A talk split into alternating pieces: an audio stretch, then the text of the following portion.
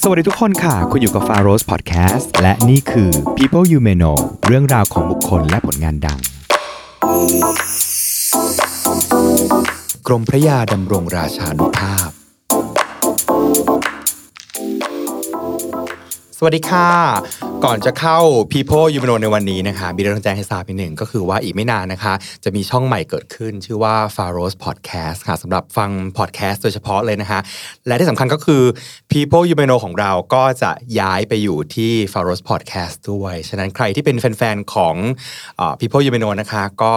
ขอเรียนเชิญนะคะ ให้ไปกด subscribe รอที่ f a r o s Podcast ค่ะ ในอนาคตเดี๋ยวเราจะไปอยู่ที่นั่นกัน และสำหรับ People You May Know ในวันนี้นะคะเป็นเรื่องของคนไทยนะคะต้องเท้าความว่าเมื่อสมัยที่ยูเนสโกมีโครงการที่จะยกย่องบุคคลสำคัญของโลก คือไปตามประเทศต่างๆนะคะบุคคลสำคัญท่านนี้เนี่ยเป็นคนไทยคนแรกที่ได้รับเลือกให้เป็นบุคคลสำคัญของโลกนะคะเป็นหนึ่งในผู้วางรากฐานระบบการศึกษา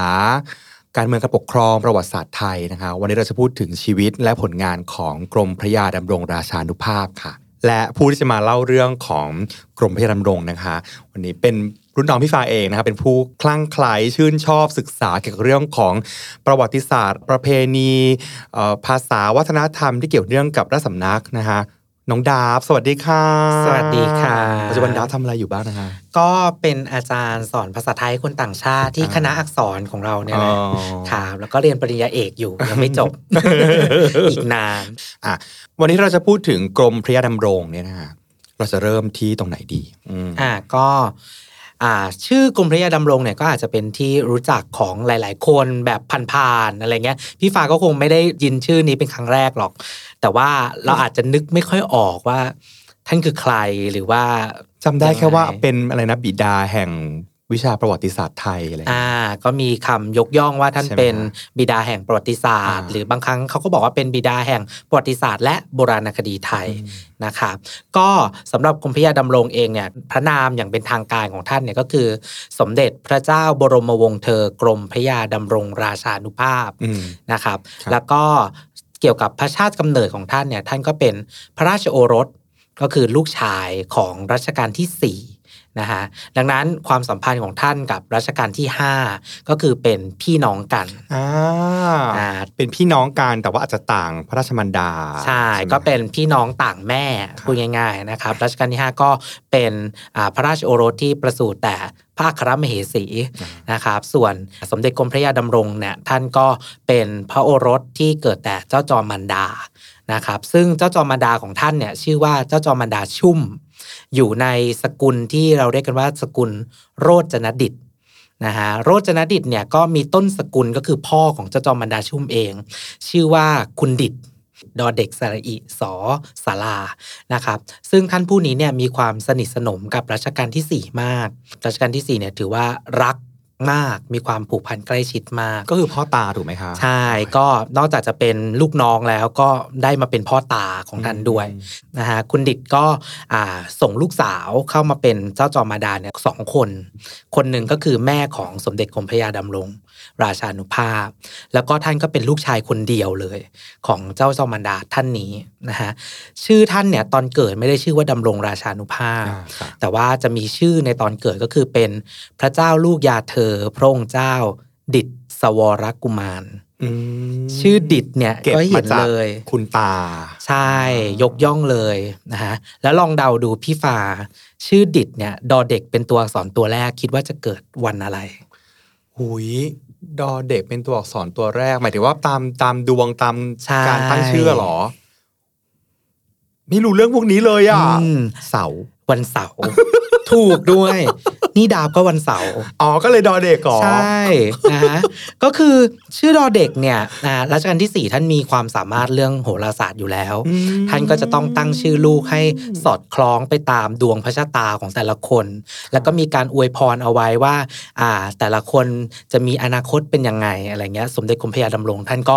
ได้รับคำอวยพรแล้วก็ได้ชื่อว่าดิษวรกุมาร ท่านเกิดในวันที่ 21 มิถุนายน2405ค่ะนะฮะก็ประมาณ 100 เกือบ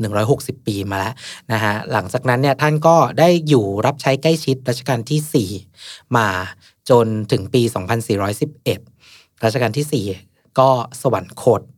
หลังจากที่กลับจาก ว่ากอว่ากอไปดูสุริยุปราคา หลังจากนั้นเนี่ยท่านก็อยู่กับรัชกาลที่ 5 ต่อ ในพระบรมมหาราชวัง แล้วก็ได้เรียนหนังสือตั้งแต่รัชกาลที่ 4 มาจนถึงรัชกาลที่5นี่แหละ ก็เรียนภาษาไทย เรียนภาษาอังกฤษนะฮะแล้วก็เรียนเรื่องราวต่างๆ ที่อ่าเกี่ยวข้องกับคนที่เป็นเจ้าหญิงเจ้าชายควรจะเรียน มาคำว่ายังไงคะอ่าก็คือพวกความรู้ต่างๆนะฮะไม่ว่าจะเป็นเรื่องภาษาเรื่องเลข เรื่องภูมิศาสตร์นะฮะแล้วก็จนโตเป็นหนุ่มขึ้นมาเนี่ยท่านก็ได้รับใช้ใกล้ชิดรัชกาลที่ 5 มากขึ้น ในตำแหน่งที่เป็นทหารก่อนนะฮะหลังจากนั้นเนี่ยรัชกาลที่ 5 ก็เริ่มมีโครงการ ซึ่งถือว่าเป็นอภิมหาโปรเจกต์ของรัชกาลที่ 5 เลยก็คือการปฏิรูปการปกครองแผ่นดินนะฮะ รวมศูนย์กลางนะ ใช่ เท่าที่เราเคยเรียนกันมาตอนเด็ก ๆ อะไรเงี้ยก็จะพูดถึงการที่รัชกาลที่ 5 รวมศูนย์กลางอำนาจของตัวเองเนี่ยนะฮะเข้ามาแล้วก็ปรับปรุงระบบราชการต่างๆนะฮะขึ้นมา งานชิ้นแรกที่ถือว่าเป็นงานสำคัญของสมเด็จกรมพระยาดำรงเลยก็คือ ท่านทำงานด้านการศึกษาก่อนนะฮะโดยเป็นอธิบดีกรมศึกษาธิการนะฮะ ซึ่งกรมเนี้ยเดี๋ยวต่อมาจะพัฒนากลายมาเป็นกระทรวงธรรมการ แล้วก็กระทรวงศึกษาธิการในปัจจุบันนะฮะก็ถือว่าท่านก็เข้าไปทำงานตรงนั้นนะฮะไม่มั่นใจเหมือนกันว่าทำไมรัชกาลที่ 5 ถึงเลือกท่าน แต่ว่าน่าจะมาจากนะฮะความสามารถบางอย่างที่ท่านเคยทำเอาไว้ตอนเด็กเช่นนะอะไรฮะก็คือมีอยู่ครั้งหนึ่งท่านจะไปบวชรัชกาลที่5เนี่ยท่านก็มีวัดอยู่แห่งหนึ่ง ซึ่งอยู่ในจังหวัดอยุธยา เป็นวัดที่สร้างขึ้นมา อยู่คู่กับพระราชวังบางปะอินอ่าวัดนิเวศเหรอคะใช่ วัดนิเวศธรรมประวัตินะที่ลักษณะเหมือนกอธิกใช่ไหมคะใช่ เป็นวัดที่ข้างนอกนึกว่าเป็นโบสถ์แต่เข้าไปข้างในอ้าว พระพุทธรูปเต็มเลยอืมนะฮะ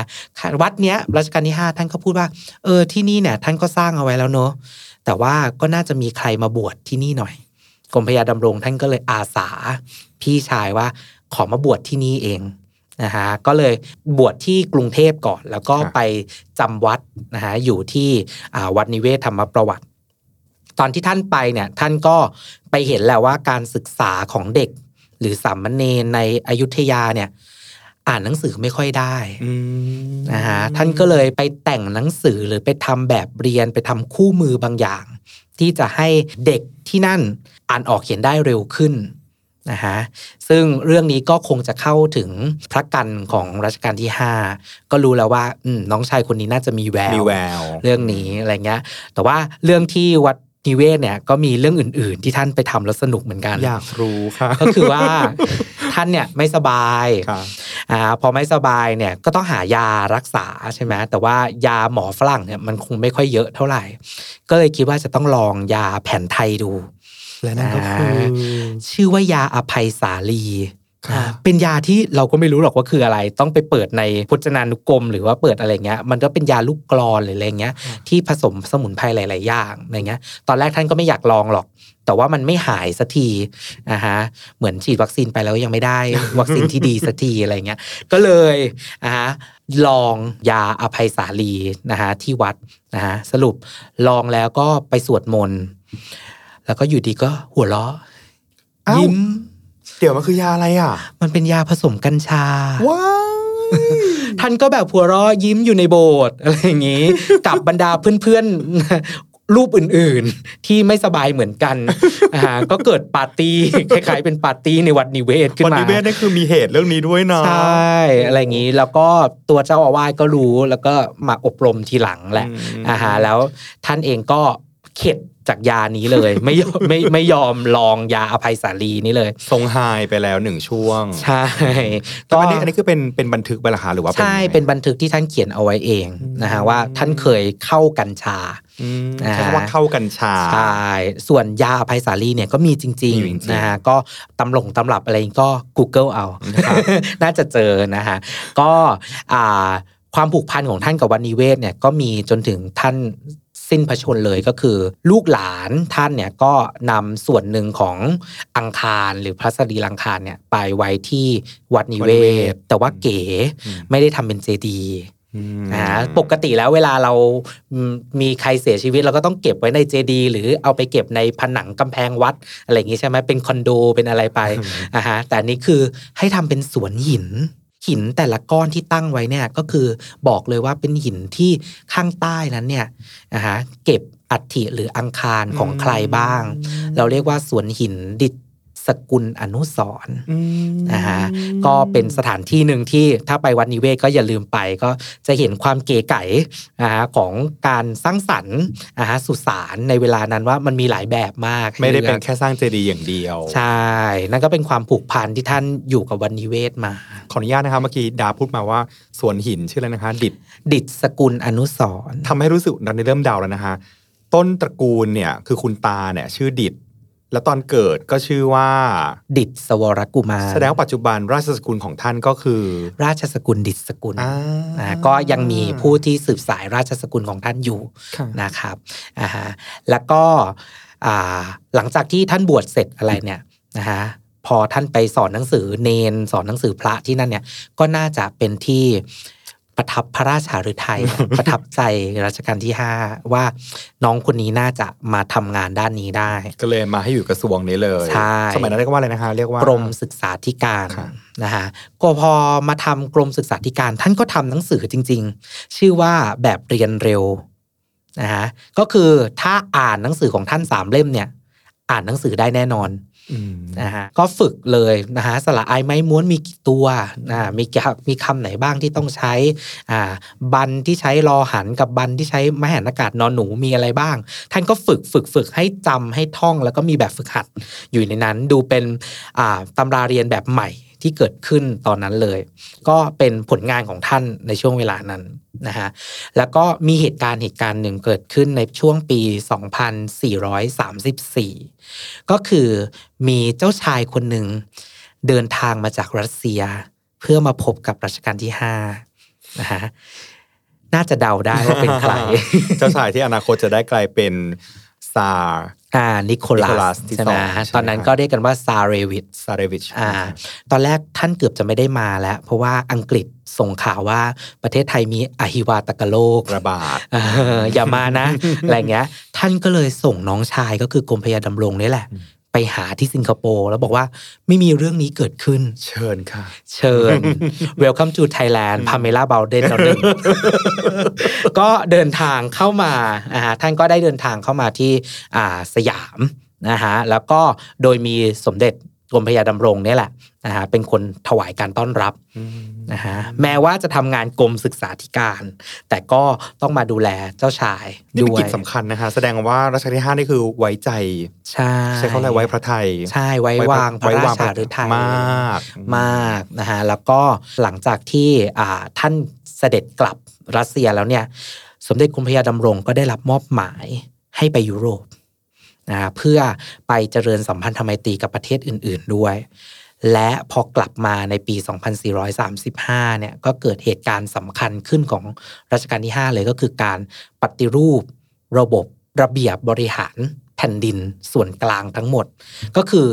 ยกเลิกระบบสมูหานายก สมูหากลาโหม แล้วก็จตุสดม เวียงวังคังนา ยกเลิกหมด ทั้งหมดนี่คือชื่อที่เราเคยเรียนมาหมดเลยนะใช่สมัยมัธยมเราต้องเรียนเรื่องพวกนี้หมดเลยแต่เราลืมหมดแล้วอ่าถ้าเปรียบเทียบในปัจจุบันก็คือ เรามีลักษณะเป็นเหมือนอ่านายกสองคน ก็คือมีสมุหานายกเป็นนายกคนหนึ่งแล้วก็มีสมุหากลาโหมเป็นนายกอีกคนหนึ่งคนหนึ่งดูแลด้านพลเรือน อีกคนหนึ่งดูแลเรื่องทหารทหาร คนหนึ่งดูแลเรื่องจังหวัดทางภาคเหนือ อีกคนหนึ่งดูแลจังหวัดทางภาคใต้ ส่วนงานย่อยๆเนี่ยก็จะมีเวียงวังคลังนา ก็คือจตุสดมภ์นี่แหละเป็นคนดูแล แต่รัชกาลที่ห้ามองแล้วว่าเนี่ยไม่ work มันไม่ work อืม หนึ่งมันไม่ work ด้วยทางการเมือง เพราะว่าท่านต้องการรวมอำนาจเนี่ยมาสู่ที่ท่านเองนะฮะท่านก็ตั้งกระทรวงต่างๆ แล้วก็มีการตั้งเสนาบดีขึ้นมา เสนาบดีในที่นี้ก็เท่ากับรัฐมนตรี แล้วก็พอเสนาบดีรวมตัวกันทั้งหมดเนี่ยก็จะเรียกกันว่าเป็นเสนาบดีสภา ก็เท่ากับคณะรัฐมนตรีนั่นแหละ ที่จะดูแลเรื่องต่างอืม คราวนี้ท่านก็แต่งตั้งคนใกล้ชิดของท่านที่เป็นเจ้าพี่เจ้าน้องท่าน แล้วก็ขุนนางข้าราชการที่สำคัญสำคัญที่ท่านไว้วางใจอะช่วยกันทำงานหน่อยใช่คนหนึ่งที่ท่านเรียกมาให้ทำงานก็คือ สมเด็จกรมพระยาดำรงนะฮะแต่ตอนเนี้ยไม่ได้ให้ไปทำงานด้านการศึกษาเปลี่ยนครับเปลี่ยนเปลี่ยนโดยที่ท่านก็ตกใจ เพราะว่าเปลี่ยนให้มาทำงานด้านมหาดไทยแทนอืมท่านก็แบบ งานใหญ่นะนั่นน่ะสิเกิดอะไรขึ้นครับดูแลเปลี่ยนทั้งประเทศ ก็เราอาจจะยังหาเหตุผลที่เป็นลายลักษณ์อักษรเนี่ยไม่ได้ว่าทำไมท่านถึงเลือกกรมพระยาดำรงให้ทำงานด้านมหาดไทย แต่หลาย ๆ คนก็มองว่าผลงานที่มีมาก่อนหน้านี้แหละ น่าจะเป็นตัวยืนยันได้ว่า ท่านน่าจะทำงานใหญ่ ๆ ต่อไปได้ ซึ่งตอนนั้นกรมพระยาดำรงอายุแค่ 30 ปีอืมถือว่าเด็กมากสำหรับตำแหน่งนี้ใช่ไหมคะต อนนี้น้องก็สามสิบน้องยังเป็นอะไรก็ไม่รู้อยู่เลย เออทำไม เนี่ย คนบริหารบ้านเมืองสมัยก่อนเนี่ยอายุ30ได้เป็นรัฐมนตรีว่าการกระทรวงมหาดไทยแล้วนะพี่ฟ้าค่ะแน่นอนว่างานมหาดไทยมันงานใหญ่ เพราะว่ามันไม่ได้ดูแลแค่กรุงเทพเท่านั้นแหละ มันคือทั้งประเทศ ทั้งประเทศ ซึ่งเป็นประเทศที่เรายังไม่รู้เลยว่าประเทศไทยอะคืออะไร ขอบเขตของเราที่ชัดเจนนใช่สมัยนั้นเรายังวาดแผนที่ประเทศไทยไม่ถูกเลยตอนนั้นว่าแผนที่ประเทศไทยเป็นยังไงกรมพระยาดำรงต้องมาทำหน้าที่นี้อืมนะฮะหน้าที่ในปีถัดไปมันก็คือการเริ่มจัดระเบียบนะฮะเมืองต่างๆที่อยู่รอบๆ นะฮะแล้วก็เมืองต่างๆ ที่เราคิดว่าอยู่ในอำนาจการควบคุมของสยามของรัฐบาลกรุงเทพนะฮะการทำงานในช่วงปีถัดมาก็คือ 2436 เนี่ยก็คือการปฏิรูปนะฮะบริหารราชการแผ่นดินส่วนภูมิภาค โดยใช้วิธีการที่เรียกกันว่า ระบบมณฑลเทสาพิบาลมณฑลเทสาพิบาลอ่าคำนี้ก็เราก็อาจจะคุ้นๆนิดนึงนะฮะก็คือเป็นการ บริหารประเทศนะฮะโดยการที่เราแบ่ง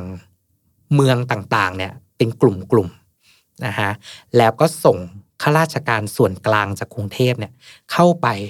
ดูแล เข้าไปบริหาร หรืออาจจะใช้คำที่สวยๆหน่อยก็คือเข้าไปให้คำปรึกษากับเจ้าเมืองที่อยู่ตรงนั้นอะไรเงี้ยนะครับ ท่านก็เริ่มต้นจากมณฑลไกลๆก่อน อย่างเช่นมณฑลภูเก็ต นะฮะหรือมณฑลที่อยู่ทางภาคตะวันออกเฉียงเหนือ หรือภาคเหนือในปัจจุบันอะไรเงี้ย แต่ก่อนเราก็จะเรียกมณฑลพวกนี้ว่าเป็นมณฑลลาวเฉียง ลาวกาว ลาวพวนอะไรเงี้ย ใช้ชื่อของชาติพันธุ์นะฮะเป็นตัวกำหนดนะฮะว่าตรงนั้นคือมณฑลอะไร แต่ต่อมาเนี่ยก็มีการเปลี่ยนชื่อ ให้กลายเป็นมณฑลพายัพอืมณฑลอุดรมณฑลอีสาน ใช้ชื่อทิศแทน ก็เริ่มกลืนใช่ไหมอืมเกิดความกลืนกันให้กลายมาเป็นคนชาติเดียวกันเกิดขึ้นนะฮะและสิ่งที่กรมพระยาดำรงต้องทำก็คือ ท่านต้องตรวจการนะฮะก็คือเดินทางไปในที่ต่างๆ เพื่อดูความเป็นอยู่ซึ่งแต่ละที่เขาก็มีเจ้าเมืองมีอะไรอยู่ก่อนใช่ก็ต้องมีคนที่ไม่ยอมด้วยปะคะ นั่นแหละอ่าคือสิ่งที่กรมพระยาดำรงท่านต้องจัดการในช่วงระยะเวลาหลายสิบปีที่ท่านเป็นเสนาบดีกระทรวงมหาดไทย นะฮะท่านต้องทำอะไรบ้างหนึ่ง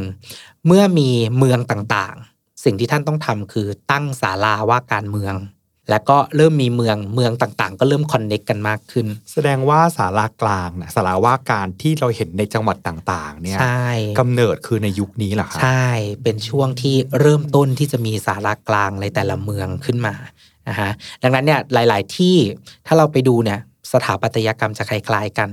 เพราะมันเกิดมาในช่วงเดียวกันอ่าใครบ้านอยู่อยุธยา ลองไปดูสารากลางจังหวัดปทุมธานีนะฮะไปดูสารากลางจังหวัดอ่าฉะเชิงเซาอะไรเงี้ย หน้าตาคล้ายกันมากอะไรเงี้ย ตึกจะคล้าย ๆกันเลยนะฮะอันนี้คือเรื่องที่หนึ่งครับอีกเรื่องหนึ่งที่ท่านต้องไปด้วย ก็คือการควบคุมความปลอดภัยและความสงบในเมือง ส่งตำรวจไปอืมก็เริ่มมีกิจการตำรวจเกิดขึ้นที่แพร่หลาย นะกิจการตำรวจเนี่ยแต่ก่อนอยู่แค่ในบริเวณกรุงเทพเท่านั้น ตอนนี้ต้องเริ่มเอาตำรวจจากส่วนกลางเนี่ยเข้าไปดูแลในพื้นที่ต่างๆนะฮะเพื่อควบคุมความสงบ มันก็ไม่ได้แค่ควบคุมความสงบหรอก มันก็คือการไปสอดส่องดูแลแหละว่าเจ้าเมืองต่างๆเนี่ยคิดอะไรอยู่นะฮะนะครับ แล้วก็อีกเรื่องหนึ่งที่ท่านก็จะต้องทำด้วยก็คืออ่าเริ่มที่จะทำกิจการโรงเรียนขึ้น นะฮะแต่ว่ากิจการโรงเรียนเนี่ยท่านทำคนเดียวไม่ได้ เพราะว่าใช้เงินเยอะอืมสร้างโรงเรียนเนี่ยไม่ได้สร้างกันถูกๆนะฮะแล้วก็ครูก็ต้องจ้างใช่ไหมอ่าฮะสมัยนี้ครูยังเงินเดือนเท่าไหร่เองอ่าแล้วถ้าเป็นสมัยก่อนเราจะต้องจ้างยังไงใช่ไหมครับก็ยากนะฮะก็เลยต้องไปร่วมมือกับน้องชายของรัชกาลที่ 5 อีกท่านหนึ่ง นั่นก็คือซึ่งเป็นพระ ชื่อว่าสมเด็จพระมหาสมณเจ้า กรมพระยาวชิรยานวโรรสอืม นะฮะท่านเนี่ยก็ใช้วิธีการที่ว่าให้วัดนี่แหละเป็นโรงเรียน และก็ให้พระเป็นครู ในช่วงเวลาที่เรายังผลิตครูไม่ทันนะฮะดังนั้นเนี่ยงานเนี้ยก็จะเป็นงานใหญ่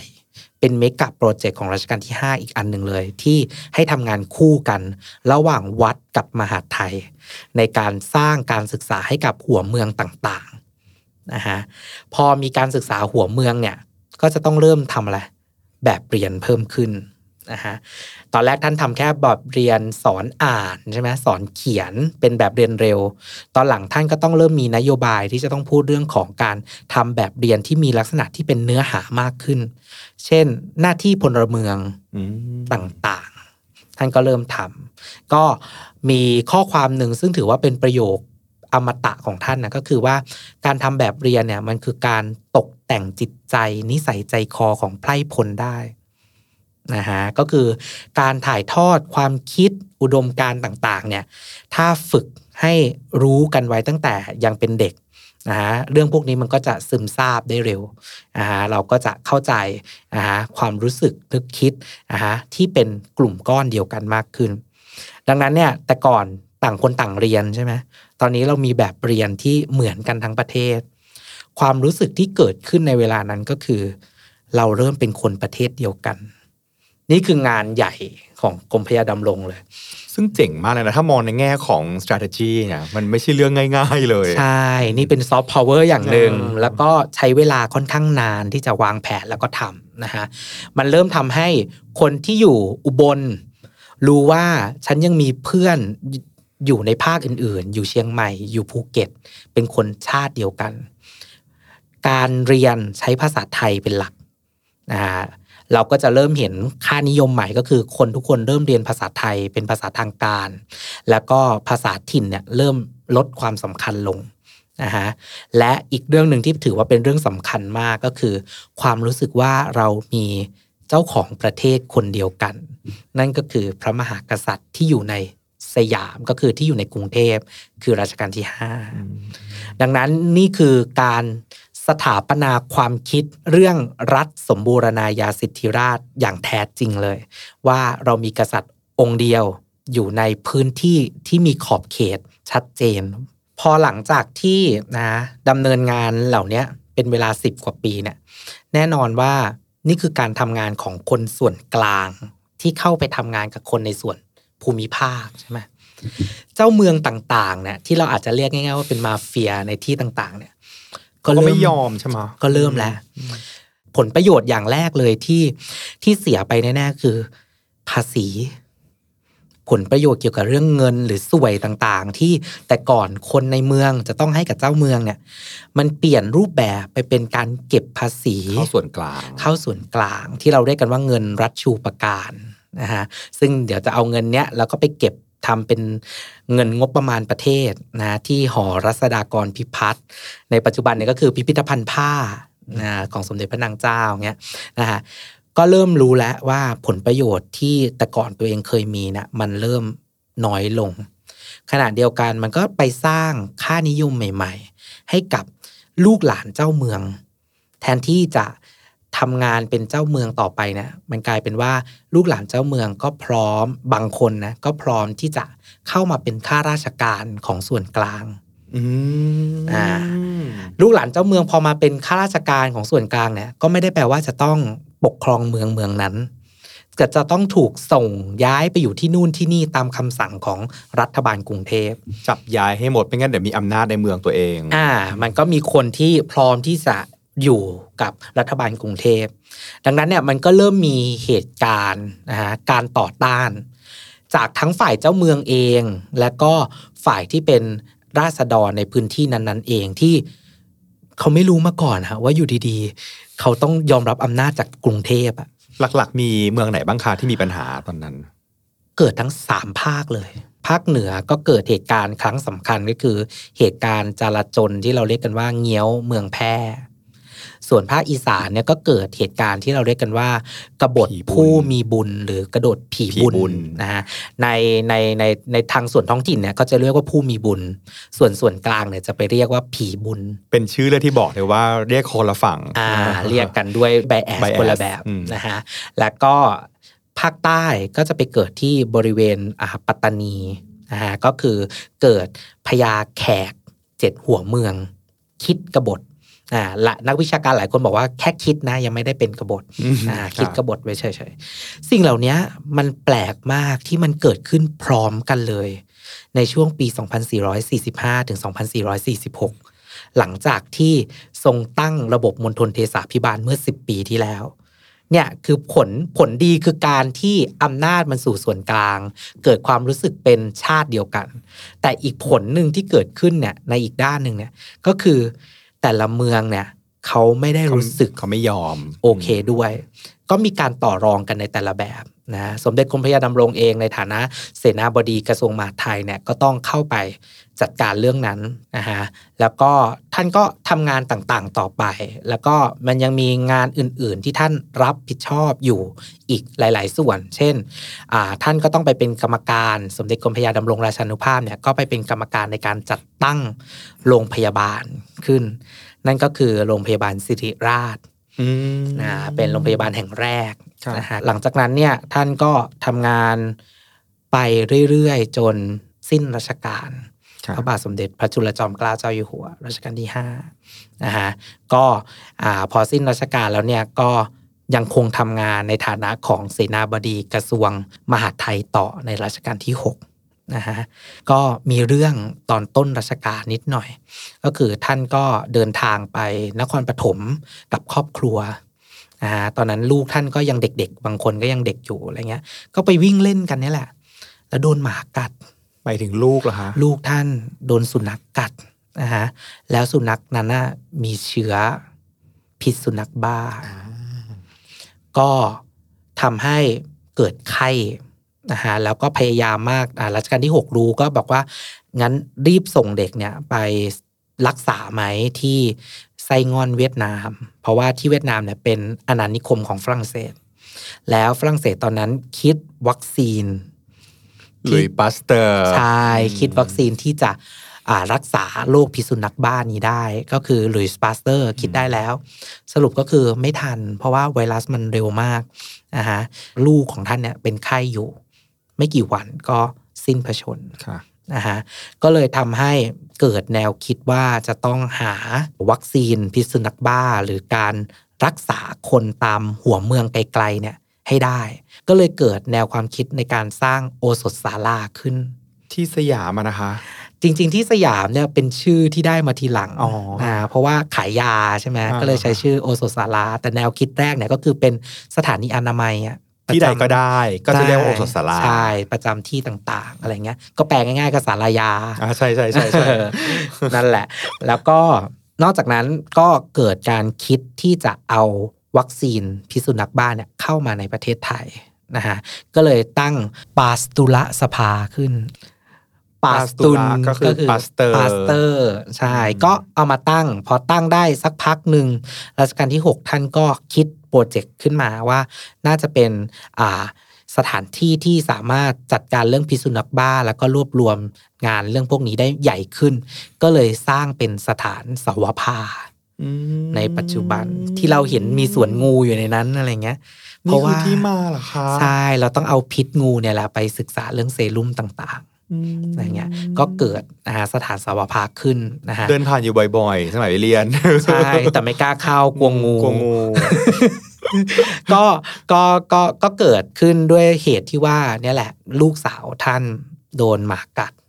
อะไรเงี้ยแต่ตอนหลังอ่าท่านก็ทำงานไปสักระยะหนึ่งก็ขอลาออกจากตำแหน่งเสนาบดี กระทรวงมหาดไทย ตอนนั้นน่าจะอายุเท่าไหร่ล่ะคะประมาณ ตอนนั้นท่านน่าจะประมาณ 50 กว่าแล้วคือรัชกาลที่ 6 แล้วนะคะใช่รัชกาลที่ 6 แล้ว โดยให้เหตุผลว่าแก่แล้วให้คนอื่นทำงานบ้างอะไรเงี้ยนะฮะท่านก็ออกไป แต่ก็มีการพูดคุยกันแหละว่า อาจจะมีปัญหาระหองระแหงกันนิดหน่อยนะกัฮะบใครคะระหว่างรัชกาลที่ 6 กับสมเด็จกรมพระยาดำรงเหมือนกันก็คือก็คือมีศักดิ์เป็น อาไหมคะ ใช่อากับหลานอาใช่ไหมกับครับหลานครับก็อาจจะมีปัญหากันบางอย่างอะไรเงี้ยนะครับ ก็เลยทำให้อ่าท่านไม่ได้ไปทำงานนะฮะในกระทรวงมหาดไทย โดยที่ท่านลาออกเองบอกว่ามีปัญหาสุขภาพ แต่ก็ไม่ได้แปลว่าท่านหมดบทบาทไปเลย ท่านกำลังทำบทบาทใหม่ให้เกิดขึ้น แล้วก็เป็นประโยชน์กับชาติบ้านเมืองต่อมาอีกก็คือ ท่านไปเป็นนายกสภาหอสมุดวชิรยาน นะฮะหอสมุดวชิรยานเนี่ยก็คือที่มานะฮะที่ปัจจุบันคือหอสมุดแห่งชาตินะฮะทำหน้าเทเวที่ศอะนะคะใช่ตรงเทเวศอะไรเงี้ยมีร้านอาหารต่างๆ เดินไปข้างหลังเป็นวัดเทวราชไปกินร้านสตีฟอะไรอย่างงี้สตีฟใช่อ่าฮะก็พอท่านทำงานอ่าฮะเป็นนายกสภาหอสมุดวชิรยานเนี่ยก็มีความคิดที่ว่าเทคโนโลยีการพิมพ์มันเฟื่องฟูมากขึ้นแล้ว นะฮะหนังสือก็พิมพ์ได้เยอะขึ้นแล้ว หลังจากนี้เราจะทำยังไงให้คนได้อ่านหนังสือ ในหอสมุดได้เยอะขึ้น มันมีเรื่องอีกมากมายที่อยู่ในหอสมุด แต่มันไม่มีเจ้าภาพในการจัดพิมพ์ เพราะมันแพงนะมันต้องใช้เงิน ดังนั้นรัฐบาลคนเดียวผลิตไม่ได้หรอก ท่านก็เลยบอกว่าถ้ามันมีงานอะไรก็แล้วแต่ที่เป็นงานโอกาสสำคัญจากงานออกเมน งาน ตาย งานแต่งงาน งานฉลองแซยิดหรืออะไรอย่างเงี้ย มาติดต่อทำหนังสือชำร่วยในงานต่างๆไหมนะฮะก็เลยเกิดเป็นกิจการที่เฟื่องฟูในเวลานั้นมาก มันก็ได้ประโยชน์ อ่าพูดง่ายๆ เจ้าภาพได้หน้าอ่าฮะได้เอาหนังสือที่มีคุณค่าเนี่ยมาตีพิมพ์อ่าฮะได้บุญด้วยอืมเพราะว่าได้ทำงานอ่าสนองบุพการีของตัวเองหรืออะไรอย่างนี้นะอีกก็คืออัอันหนึ่งก็คือก็ได้รับใช้นะฮะอ่าหอสมุดด้วยแสดงว่า concept ของหนังสืองานศพเนี่ยจริงๆแล้วมันคือการต้องทำอะไรบางอย่างเพื่อเผยแพร่ความรู้ จริง ๆ แล้วหนังสืองานศพมีมาก่อนหน้านั้นแล้วอืมนะฮะแต่ว่ามันยังไม่แพร่หลาย เพราะว่ากรมพระยาดำรงทำงานหลายอย่างมาก แล้วก็ยังไม่มีใครมีไอเดียที่จะให้อ่าสามัญชนหรือข้าราชการต่างๆเนี่ยมาติดต่อกับนะฮะหอสมุดแห่งชาติ หอสมุดวชิรยานเวลานั้นเนี่ยเพื่อที่จะได้ผลิต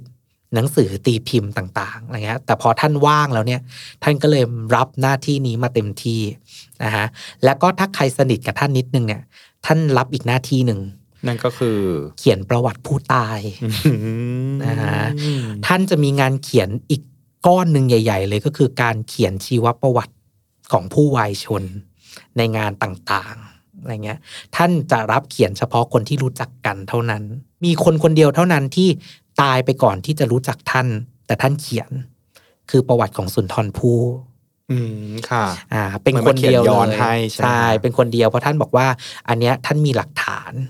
นะฮะที่จะสามารถเขียนเรื่องพวกนี้ได้อะไรเงี้ยท่านก็เลยอ่าเขียนประวัติสุนทรภู่ส่วนที่เหลือก็คือคนที่ท่านรู้จัก และท่านสบายใจที่จะเขียนให้ไม่อยากเชื่อเลยว่าหนังสืองานศพที่เรารู้จักกันเนี่ยก็มีสตอรี่เกี่ยวเรื่องกับเรื่องของกรมพระยาดำรงด้วยใช่ท่านเป็นคนวางหลาย ๆ อย่างเลยจริงๆจะว่าไปในในมุมของนักประวัติศาสตร์หลายคนที่พี่ฟ้ารู้จักนะ หนังสืองานศพเนี่ยเป็นหลักฐานชั้นดีในการ ใช่ในการเอามาใช้อ้างอิงนะเออใช่ เราจะไปเห็นเกร็ดต่างๆเนี่ยจากหนังสืองานศพค่อนข้างมาก ที่ไม่ได้เล่าอยู่ในอ่าประวัติศาสตร์ กระแสหลักกระแสหลักหรือในพงศาวดารเพราะว่าเรื่องพวกนี้เป็นเรื่องของสามัญชนอะไรเงี้ยดังนั้นหนังสืออนุสรณ์งานศพเนี่ยมันเป็นหลักฐานชั้นดีของการศึกษาประวัติศาสตร์สังคมไทยในด้านต่างๆ นอกจากที่จะไปเชิญชวนคนเขามาตีพิมพ์หนังสือในงานต่างๆ แล้วเนี่ย ท่านเองก็มีเวลามากขึ้นที่จะไปทบทวนเอกสารต่างๆ ที่อยู่ในหอสมุด ท่านก็มีเวลาที่จะเริ่มเขียนงานต่างๆ มากขึ้น ก็จะมีงานประเภทหนึ่งที่ท่านเขียนเอาไว้เป็นตำนานจุดๆๆตำนานวังหน้า ตำนาน วังนะฮะตำนานเครื่องถ้วยจีนอะไรอย่างเงี้ยอ่าท่านก็จะเขียนเรื่องราวต่างๆ ที่เป็นเกี่ยวกับเรื่องของประวัติศาสตร์ของสิ่งของหรือหน่วยงานต่างๆ เอาไว้ คือถ้าเป็นคนชอบคนขวาเหรอคะใช่ นี่คือความเนิร์ดของท่านอืมอ่าเจอความหมายของตำนานในที่นี้ก็เปลี่ยนไป คือความหมายของตำนานในที่นี้เท่ากับคำว่าประวัติหรือประวัติศาสตร์อืมนะฮะก็จะมีการอธิบายเรื่อง ตำนานวังต่างๆ ที่อยู่ในพระนครว่าแต่ละที่เป็นยังไง หรือตำนานคณะสงฆ์ของไทยว่าเกิดขึ้นมาได้ยังไงอะไรเงี้ย ท่านมีอีกหลายตำนานเลยที่ท่านเขียนเอาไว้ แล้วส่วนใหญ่แล้วเนี่ยก็จะกลายมาเป็นหลักฐานที่นักประวัติศาสตร์รุ่นหลังๆเนี่ยเอามาอ้างอิง ก็เลยเป็นที่มาว่าถึงได้รับการยกย่องว่าให้เป็น บิดาแห่งประวัติศาสตร์ ใช่ไหมคบเพราะว่าท่านทำงานเรื่องพวกนี้ค่อนข้างมาก แล้วก็จะมีงานสำคัญสคัญๆที่เกี่ยวข้องกับประวัติศาสตร์โดยตรงเลยก็คือการเขียนพระราชพงศาวดารรัชกาลที่ 5 เป็นงานชิ้นโบแดงของท่านเลยงานหนึ่ง แล้วก็ท่านเขียนงานสำคัญอีกงานหนึ่งก็คืออ่าไทยรบพม่าอ่าเป็นการเล่าเรื่องสงครามครั้งต่างๆ นะฮะถ้าตอนเด็กๆ ใครเนิร์ดหน่อยเรื่องเนี้ยเราก็จะมานั่งคุยกันว่าอ่าสงครามครั้งที่หนึ่งระหว่างไทยกับพม่าคืออะไร จนมาถึง 10 กว่าครั้ง 20 กว่าครั้ง ระหว่างไทยกับพม่ามีอะไรบ้างจนถึงครั้งสุดท้ายอะไรเงี้ยแล้วก็มีงานอีกชิ้นหนึ่งก็คือประวัติอ่าสมเด็จพระนเรศวรมหาราช ท่านก็เป็นคนเขียนเอาไว้ นะฮะอันนี้ก็เป็นงานชุดประวัติศาสตร์ของท่านอ่าหลายคนที่เป็นนักประวัติศาสตร์ก็จะมองประวัติศาสตร์ของท่านเนี่ยเป็นแนวพล็อตแบบประวัติศาสตร์ชาติ ก็คือเน้นประวัติศาสตร์ที่ผู้กระทำในเรื่องเนี่ยเป็นพระมหากษัตริย์ แล้วก็มุ่งเน้นเกี่ยวกับเรื่องของการดำรงเอกราชของบ้านเมืองนะฮะซึ่งนักประวัติศาสตร์ในกระแสหลังๆเนี่ยอาจจะเบื่อแล้วก็จะมีประวัติศาสตร์แนวอื่น ๆ เกิดขึ้นมาอีกเช่นประวัติศาสตร์แนวมาร์กซิส ต์อ่าอย่างจิตรภูมิศักดิ์ก็จะเขียนแนวนั้นแทนอ่าหรือว่าประวัติศาสตร์ในปัจจุบันนี้ก็มีอีกหลายแบบเลยที่เราสามารถค้นหาอ่านต่อกันได้ มีเรื่องสนุกสนุกๆไหมาที่เกิดเรื่องจากงานเขียนของกรมพิทักษ์ดำรงเนี่ยค่ะก็จะมีเรื่องที่ท่านเล่าอันหนึ่งที่ในปัจจุบันนี้อาจจะไม่ได้รับการยอมรับเท่าไหร่ละอ่าก็คือเรื่องของเจดียุทธาถีนะฮะท่านเนี่ยก็จะเป็นคนที่ไปสำรวจพื้นที่ต่างๆเนี่ยแหละ แล้วก็ไปพบว่ามันมีเจดีย์อยู่ องค์หนึ่งอ่าที่สุพรรณบุรีนะฮะอยู่ที่อำเภอดอนเจดีนะฮะแล้วท่านก็ไปวิเคราะห์เส้นทางการเดินทัพต่างๆ แล้วก็มั่นใจมากๆว่าตรงเนี้ยเนี่ยน่าจะเป็นเจดียุทธาถีของสมเด็จพระนเรศวรนะฮะแต่ต่อมาเนี่ยก็มีหลักฐานอื่นๆ ในปัจจุบันที่อาจจะแย้งได้ว่าเจดีเนี้ยอาจจะไม่ใช่เจดียุทธาถีจริง ๆ ซึ่งปัจจุบันนี้ก็ยังโต้แย้งกันอยู่ว่าอยู่ที่ไหนอะไรเงี้ยนะฮะแล้วก็มีอีกเรื่องหนึ่งที่เป็นการถกเถียงในเชิงทฤษฎีนิดนึงก็คือ ท่านก็จะเป็นคนวางพล็อตความคิดอย่างหนึ่ง ซึ่งละครไทยเกือบทุกเรื่องมักจะทำกัน โดยเฉพาะละครพีเรียดเวลาเสียกรุงก็คือการเล่าว่าพม่าเนี่ยมาตีอยุธยานะฮะแบบกองโจร และอยุธยาในเวลานั้นเนี่ยพระมหากษัตริย์อ่อนแอ นะฮะพล็อตเนี้ยจะเป็นพล็อตที่ท่านไฮไลท์ขึ้นมา ว่ามันเกิดเรื่องแบบนี้ขึ้นนะฮะแล้วหลักฐานทางประวัติศาสตร์จริง แต่หลักฐานเมื่อไปค้นเอกสารทางฝั่งของพม่าเนี่ย เราพบว่าพม่าเตรียมตัวมันดีมาก ในการที่จะมาจัดการกับอยุธยาในครั้งนี้อะไรเงี้ย แล้วก็พม่าเองก็มีหลักฐานที่สรรเสริญยกย่องพระมหากษัตริย์ไทยไว้ด้วยว่า ต่อสู้อย่างเต็มที่แล้วะรเงี้ย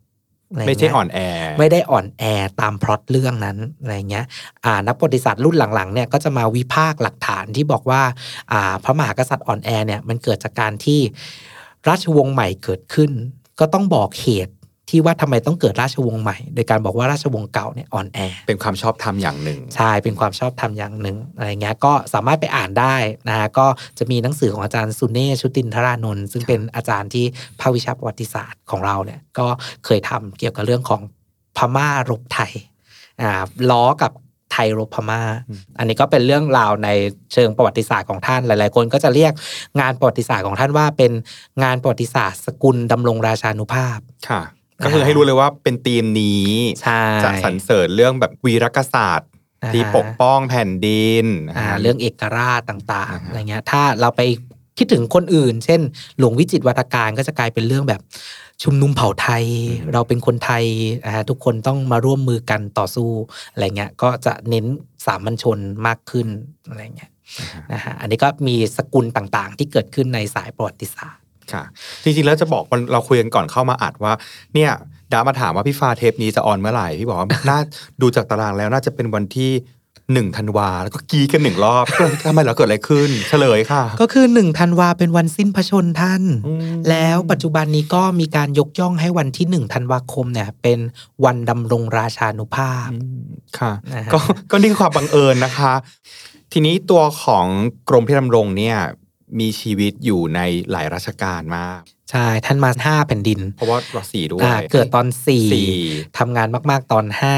แล้วก็ออกมาทำงานหอสมุดตอนหกในสมัยรัชกาลที่ 7 ท่านก็ยังมีบทบาทสำคัญนะฮะก่อนที่จะไปสิ้นพระชนม์ในสมัยรัชกาลที่8นะฮะบทบาทสำคัญก็คือเมื่อรัชกาลที่ 6 สวรรคตเนี่ยรัชกาลที่ 7 ก็ขึ้นมาเป็นพระมหากษัตริย์ นะฮะแล้วก็ท่านก็ถือว่าท่านเป็นผู้น้อยอะแล้วก็ยังไม่มีประสบการณ์ในเรื่องของการบริหารประเทศเท่าใดนัก ท่านก็เลยจัดตั้งนะฮะทีมงานของท่านซึ่งเป็นอ่าการรวบรวมเจ้านายอาวุโส มาร่วมกันทำงาน เรียกกันว่า คณะอภิรัฐมนตรีนะฮะเพื่อทำอะไรคะคณะอภิรัฐมนตรีเนี่ยมีหน้าที่ในการช่วยรัชกาลที่ 7 ในการพิจารณาเรื่องต่างๆ นะฮะหลังจากที่เสนาบดีสภาหรือคณะรัฐมนตรีเนี่ยคิดงานต่างๆ แล้วเนี่ยรัชกาลที่ 7 ถือว่ายังมือใหม่อะก็เลยคิดว่าต้องมีทีมเนี้ยมาช่วยแสดงความคิดเห็น ก็ทำงานมาสักพักใหญ่ ๆ เลยแหละนะจนถึงปี 2475 ก็เกิดการเปลี่ยนแปลงการปกครอง เปลี่ยนแปลงการปกครองขึ้นนะฮะสมเด็จกรมพระยาดำรงก็ถือว่าเป็นผู้ที่ทรงอิทธิพล นะเพราะว่าท่านมีลูกศิษย์ลูกหา มีข้าราชการที่เคยสังกัดในกระทรวงมหาดไทยของท่านเนี่ยจำนวนมาก ดังนั้นเนี่ยคณะราษฎรเองก็ต้องเลือกที่จะเชิญเสด็จท่านเนี่ยไปเป็นตัวประกัน ที่พระที่นั่งอนันตสมาคมนะก็จะมีเจ้านายหลาย ๆ องค์ บางองค์เนี่ยที่มีความสำคัญในเวลานั้นเนี่ยถูกเชิญไปที่พระที่นั่งอนันต์ นะฮะก็มีเกร็ดนิดหน่อยก็คือวันนั้นเนี่ยมีน้องท่านอีกคนหนึ่งนะฮะคือสมเด็จเจ้าฟ้ากรมพยานริศรานุวัติวงศ์ไปเยี่ยมที่บัง แต่ไปเยี่ยมผิดเวลา พวกคณะราษฎรมาถึงก็เลยอ่างั้นขอเชิญทั้งสองพระองค์ไปด้วยกัน ไม่ให้กลับ จริงๆ คือกรมพยานริศราคือไม่ได้เป็นทาร์เก็ตไม่เป็นไรอะไรเงี้ยประทับอยู่ที่บ้านไม่เป็นไรอะไรเงี้ย แต่ว่าอะมาแล้วเชิญคู่อืมอะไรเงี้ยก็เลยไปประทับอยู่ แต่ก็ไม่เกิดอะไรขึ้นก็คือ มาเชิญเพื่อความสงบเรียบร้อยในช่วงเปลี่ยนผ่านในเวลานั้น จนรัชกาลที่ 7 ท่านตกลงว่าจะกลับ ขึ้นมาจากหัวหิน เพื่อมาจัดการเรื่องการเปลี่ยนแปลงการปกครองต่ออมนั่นคือช่วงเวลาหนึ่งตอนที่เป็นมีการจับตัวประกันเอาไว้ก่อนเพื่อจะต่อรองกันใช่ไหมใช่ แต่ว่าเรื่องมันก็ยังไม่จบเท่านั้น เพราะว่าสถานการณ์มันยังไม่ปกติอ่าพอหลังจาก 2475 แล้วเนี่ยในปี 2476 เนี่ยมันก็เลยมันเกิดคณะกู้บ้านกู้เมืองขึ้น ซึ่งต่อมาเราจะเรียกว่าเป็นกบฏบวรเดชนะฮะซึ่งกบฏบวรเดชเนี่ย บวรเดชเนี่ยเป็นชื่อของอาพระองค์เจ้านะฮะหลานรัชกาลที่สี่พูดง่ายๆก็เป็นหลานคนหนึ่งของกรมพระยาดำรงนี่แหละ ที่เคยเป็นอดีตเสนาบดีกลาโหมมาทำการก่อการ มันหลีกเลี่ยงไม่ได้อะที่จะมีความสัมพันธ์กับเจ้านายพระองค์อื่น ๆ มันก็เลยทำให้เป็นที่เพ่งเล็งอีกครั้งหนึ่งของรัฐบาลว่า มีใครบ้างที่มีส่วนรู้เห็นกับเรื่องนี้อืมนะฮะตัวของสมเด็จกรมพระยาดำรงเองก็มองว่า เออ ลูกศิษย์ลูกหาหรือข้าราชการที่มาหาเนี่ยเขาก็ต้องมาหาเรานะฮะเพราะว่าก็ด้วยความกตัญญูของเขาอะก็ต้องมาเยี่ยม เดี๋ยวถ้ามาเยี่ยมแล้วคิดว่าเราเป็นคนก่อการอะไรขึ้นมาเนี่ย มันก็จะไปซวยกับอ่าบรรดาลูกศิษย์ลูกหาและข้าราชการพวกนั้นด้วย ท่านก็เลยรู้สึกว่าโอเค เพื่อไม่ให้ คนเหล่านั้นโดนอะไรไปด้วย แล้วท่านก็ให้ความสบายใจกับรัฐบาลเนี่ยก็เลยตัดสินใจอ่าเดินทางออกจากประเทศ ไปเลือกอยู่ที่ปีนังอืมนะฮะที่มาเลเซียในปัจจุบันนะฮะก็ท่านไปอยู่ที่ปีนังเกือบ 10 ปีเลยอืมนะฮะอ่าก็จริง ๆ แล้วท่านก็ถอดใจแล้วแหละว่าท่านไม่น่าจะได้กลับมาสุดท้ายนะฮะก็สุดท้ายได้กลับมา เพราะว่าเอ่อช่วงนั้นเนี่ยเป็นช่วงสงครามโลกครั้งที่สอง นะก็คือท่านไปประมาณ 2476 ครอบครัวไปด้วยไหมคะหรือว่า ครอบครัวไปแค่แค่ไม่กี่คน เท่านั้นก็คือมีลูกสาวของท่านน่ะตามไปสามคนนะฮะแล้วก็มีบรรดาเจ้านายองค์อื่นๆ ก็เดินทางออกไปด้วยอยู่ที่ปีนังนะฮะแล้วก็มีนายกรัฐมนตรีคนแรกของไทยก็หนีไปด้วยไปด้วยกันอ่าคือพญามโนปกรณ์นิติธาดานิติธาดา ก็ไปอยู่ชุมชุมชนใกล้ ๆ กันละแวกกันทั้งหมดอะไรอย่างเงี้ยไปอยู่ที่นั่นก็ค่อนข้างจะลำบาก นะท่านก็ลำบากพอสมควรเลยก็คือต้องใช้เงินอย่างขมิดขแมมากๆอะไรเงี้ยจริง ๆ ตั้งแต่สมัยรัชกาลที่ 7 แล้วแหละเกิด the Great Depression ขึ้นเนี่ยสภาวะเศรษฐกิจโลกที่มันเปลี่ยนไปเนี่ยก็ทำให้เงินที่ท่านได้รับแต่ก่อนเนี่ยมันน้อยลง ท่านก็เลยต้องจัดการเรื่องเงินค่อนข้างมาก มีของอยู่สิ่งเดียวเท่านั้นที่ท่านขอเอาไว้ว่า ขอให้ท่านได้ซื้อเถอะนั่นก็คืออะไรคะหนังสืออ๋อเป็นเป็นเนิร์ดใช่ ความสุขที่ท่าน ได้ไปที่ปีนังที่ท่านเขียนเอาไว้ก็คือว่า สิ่งที่เป็นความสุขที่สุดเลยคือการไปหอสมุดแห่งชาติปีนัง พอท่านไปอยู่ที่ปีนังเนี่ย ท่านก็เขียนหนังสือเป็นจดหมายโต้ตอบกัน ระหว่าง นะฮะน้องของท่านที่ถูกไปเป็นองค์ตัวประกันด้วยกันนั่นแหละนะครับก็คือสมเด็จเจ้าฟ้ากรมพระยานริศรานุวัตรวงศ์นะที่ฮะโดนรวบไปวันก่อนใช่ท่านท่านเนี่ยยึดได้อยู่กรุงเทพ แต่ว่ากรมพระยาดำรงเนี่ยต้องไปอยู่ที่ปีนัง ก็เลยมีการเขียนจดหมายหากัน แล้วก็กลายเป็นหนังสือที่มีคุณค่ามากในเวลาต่อมา ก็คือหนังสือชุดสารสมเด็จ อืมอ่าเคยได้ยินเคยได้ยินค่ะใช่รู้จัเป็นการรวบรวมจดหมายที่โต้ตอบกันระหว่างสองพระองค์ มีเรื่องต่างๆ อยู่ในนั้นมากยกเว้นการเมือง เพราะว่าเขียนไม่ได้ จดหมายเกือบทุกฉบับน่าจะต้องได้รับการถูกสกรีนอ่านก่อนนะฮะที่จะเข้าไปในเมืองอ่าฮะก็องค์ความรู้หลายอย่างอยู่ที่หนังสือเล่มนี้เลยอ่าฮะเพิ่งมีการตีพิมพ์ใหม่เมื่อเมื่อปีที่แล้ว แล้วก็ สุดท้ายแล้วเนี่ยท่านก็อยู่ที่นั่นนะฮะสิ่งเดียวที่มีความสุขอย่างที่บอกไปคือหนังสืออีกสิ่งหนึ่งก็คือแมวอ๋ออยู่ดีๆท่านก็เป็นทาสเป็นทาสแมว คือมีแมวตัวหนึ่งมันมันมันจรหรือมันหลงมายังไงก็ไม่รู้อ่าฮะมาอยู่ที่บ้านท่าน ท่านก็เรียกมันว่าอีแมวเออแล้วก็มีช่วงที่สงครามโลกมันปะทุหนักๆอะไรเงี้ย ท่านต้องย้ายบ้านไปอยู่กับ คนอื่นด้วย เพื่อที่ว่าจะจะได้ปลอดภัยอะไรเงี้ยท่านก็ยังเป็นห่วงแมว ก็มีการแบบแวะเวียนไปที่บ้านท่านเล็กน้อย เพื่อไปดูว่าอีแมวตัวนี้ยังอยู่ไหมอะไรเงี้ย จนกระทั่งอ่าท่านมีอาการโรคหัวใจกำเริบอะไรเงี้ย ก็เลยทำให้อ่าลูกชายของท่านซึ่งทำงานอยู่กับจอมพลปพิบูลสงคราม ซึ่งเป็นนายกรัฐมนตรีในช่วงสงครามโลกเวลานั้นเนี่ย ขอจอมพลปว่าขอเชิญเสด็จกลับมาได้ไหม อะไรเงี้ยจอมพลปก็อนุญาตนะตอนแรกเนี่ยมีข่าวว่า หัวเด็ดตีนขาดยังไงไม่กรมพระยาเอาดำรงห้ามเข้าประเทศอะไรเงี้ยแต่สุดท้ายแล้วก็ไปขอได้นะฮะท่านก็ได้กลับมาที่ประเทศไทยนะแล้วก็สิ่งหนึ่งที่ท่านเอาไปด้วยก็คืออีเมลอืมจากปีนังนะใชคะ่เอาไปด้วยกลับไปด้วย แล้วก็ท่านก็มาอยู่ในช่วงปี 2485อ่าที่กรุงเทพละช่วงนั้นน้ำท่วมหนัก นะฮะแล้วก็ไม่กี่เดือนต่อมาปี 2486 ท่านก็สิ้นพระชน ก็คือไปลำบากอยู่ที่ปีนังเนี่ยเกือบ 10 ปี แล้วพอมาอยู่ที่ไทยประมาณปีเดียวก็สิ้นพระชนค่ะถือว่าเป็นคนที่อยู่หลายราชการมากเป็นคนห้าแผ่นดิน ปัจจุบันนี้วังของท่านเนี่ยก็ เปิดให้กับสาธารณะได้เข้าชม แต่ว่าจะต้องทำเรื่องขออนุญาตนิดนึง เพราะว่ายังมีผู้ที่อาศัยอยู่ที่นั่นอ่าวังอยู่ตรงถนนหลานหลวง ชื่อว่าวังวรดิตนะฮะก็มีหนังสือเยอะมากนะฮะมีอยู่ครั้งหนึ่งตอนที่ท่านกลับมาแล้วเนี่ยอ่าฮะคุณปรีดีพนมยงค์ก็ไปหาท่านด้วยอ่าแล้วก็ไปช่วยเหลือเรื่องอ่าการทำห้องสมุดอะไรอย่างเงี้ยนะฮะคุณปรีดีก็ชอบมาก ในการไปดูหนังสือของสมเด็จกรมพระยาดำรงเหมือนเนิร์ดเจอเนิเนิร์ร์ดดทั้งคู่อะอ่าฮะแล้วก็แล้วสมอ่าสมเด็จกรมพระยาดำรงก็ชมคุณปรีดีว่าแบบเป็นคนมีพระคุณกับท่าน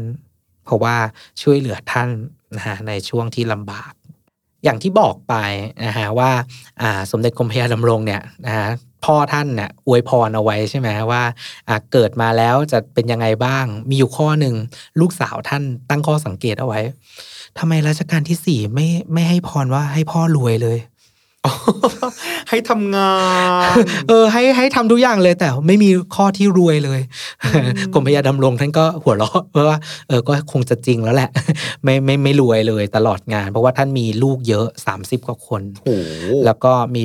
มีชายามีหม่อมเนี่ยประมาณ 10 คนนะครัฮะบก็ต้องเลี้ยงดูค่อนข้างเยอะมากนะฮะแล้วก็นิสัยใจคออันหนึงเลยที่เรารู้จากท่านเนี่ยก็คือ ท่านเนี่ยเป็นคนจริง ๆ แล้วทนงในความเป็นเจ้ามาก ก็คือท่านบอกเลยว่าถ้าจะเกิดเป็นเจ้าเนี่ยมีข้อสามข้อ อันนี้ท่านสอนลูกท่าน ว่าข้อแรกเลยก็คือต้องอุทิศตัวเองให้บ้านเมือง ข้อที่สองเนี่ยต้องซื่อสัตย์แล้วก็มีความซื่อตรง แล้วก็ข้อสุดท้ายคือต้องพยายามมีความเพียรในการที่จะเรียนหนังสือ แล้วก็ทำงานให้ประสบความสำเร็จ ถ้าทำสามข้อนี้ไม่ได้อะ ก็ไม่ต้องเรียกตัวเองว่าเป็นเจ้านะฮะแล้วก็มีคำสอนอีกหลาย ๆ อย่างที่ที่ท่านให้เอาไว้อะไรเงี้ยท่านก็บอกว่าการที่เราเกิดมาเป็นเจ้าได้เนี่ย มันก็เหมือนกับนกยูงที่ต้องรักษาแววขนของตัวเองเอาไว้ อย่าให้อะไรมาเปื้อนอะไรเงี้ย นี่ก็เป็นแบบความทนงในการทำงานของท่าน แล้วมันก็ทำให้เห็นเลยว่า เกิดเกิดมาเป็นเจ้านายเนี่ยต้องมีหน้าที่ที่จะต้องรับผิดชอบ ถึงจะสมควรที่จะเกิดมาเป็นเจ้าให้คนยกย่องได้อืมอย่างเงี้ยนะฮะแล้วก็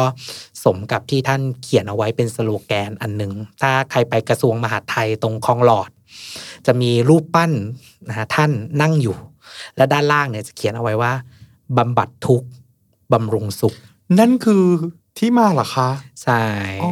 เราเคยได้ยินมานานมากนะคะบำบัดบำบัดทุบบำรุงสุขเนี่ยอ่า นั่นคือคือสโลแกนที่ท่านมอบเอาไว้ให้กับกระทรวงมหาดไทยอืมเพื่อให้รู้ว่าหน้าที่ของเราเนี่ยมีสองส่วนสำคัญ ขอถามเกี่ยวกับดับบ้างดีกว่าว่าเอาจริงๆก็ใครที่มาฟังก็สงสัยว่าทำไม อีนี่เป็นใครทำไมถึงรู้เรื่องเรื่องพวกนี้